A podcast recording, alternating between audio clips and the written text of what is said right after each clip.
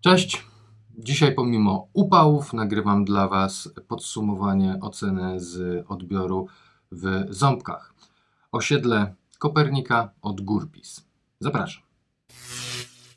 Wykonałem tam jeden odbiór mieszkania w ubiegłym tygodniu i byłem zadowolony.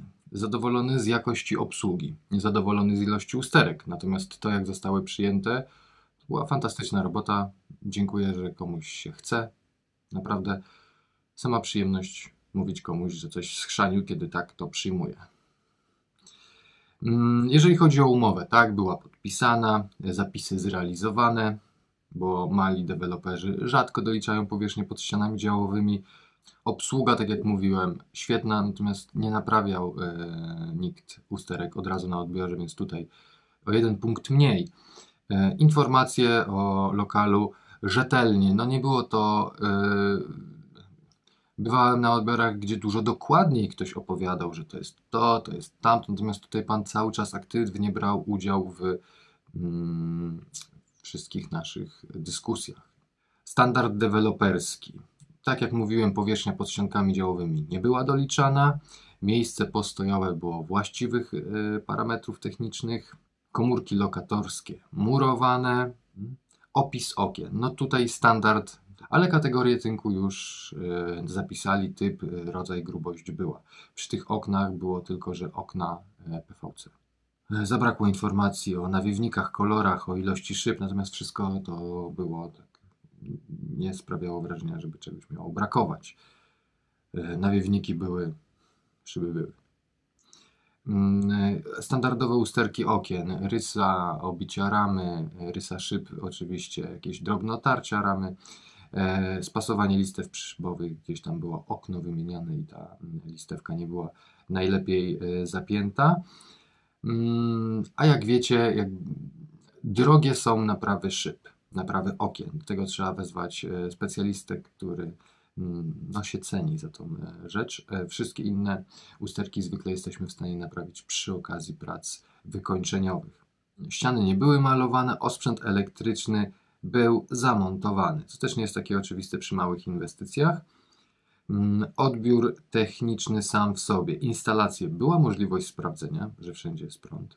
Biuro odbiorowe, tabliczka kierunkowa. No i jeżeli nie ma problemu ze spotkaniem się, że inwestycja jest mała, jest tylko jedno wejście i spotkamy się przed wejściem, idziemy, no to pewnie, że wszystko jest w porządku. Jeżeli mm, przedstawiciel dewelopera jest w stanie na parapecie wszystko wypełnić, to nie sprawia nikomu żadnych trudności.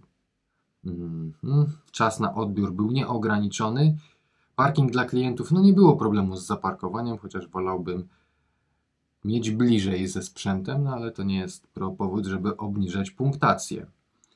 E, zakończone procedury formalne, mm, wszystko wyglądało, że jest ok, lokal przygotowany, ok, usterki. No było sporo usterek, więc tutaj punktacja niska. E, wady były możliwe do usunięcia. I tutaj troszeczkę na temat tych usterek. W każdym lokalu te usterki mogą się różnić, prawda? Nigdy nie są identyczne. Jeżeli chodzi o uszkodzenia okien, no to zwykle mamy to samo, tak, jakaś ryska, jakieś obicie, coś tam z uszczelką nie tak.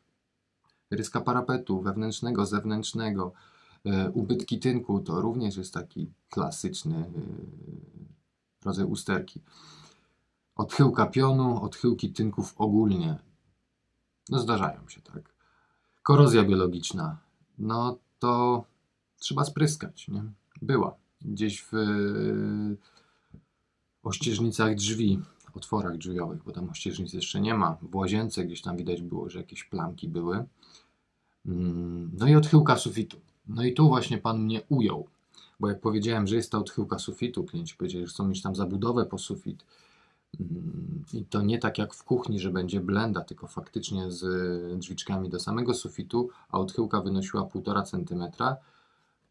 To poproszono mnie, żebym wbił śrubokręt i sprawdził, jaka jest faktycznie grubość tynku.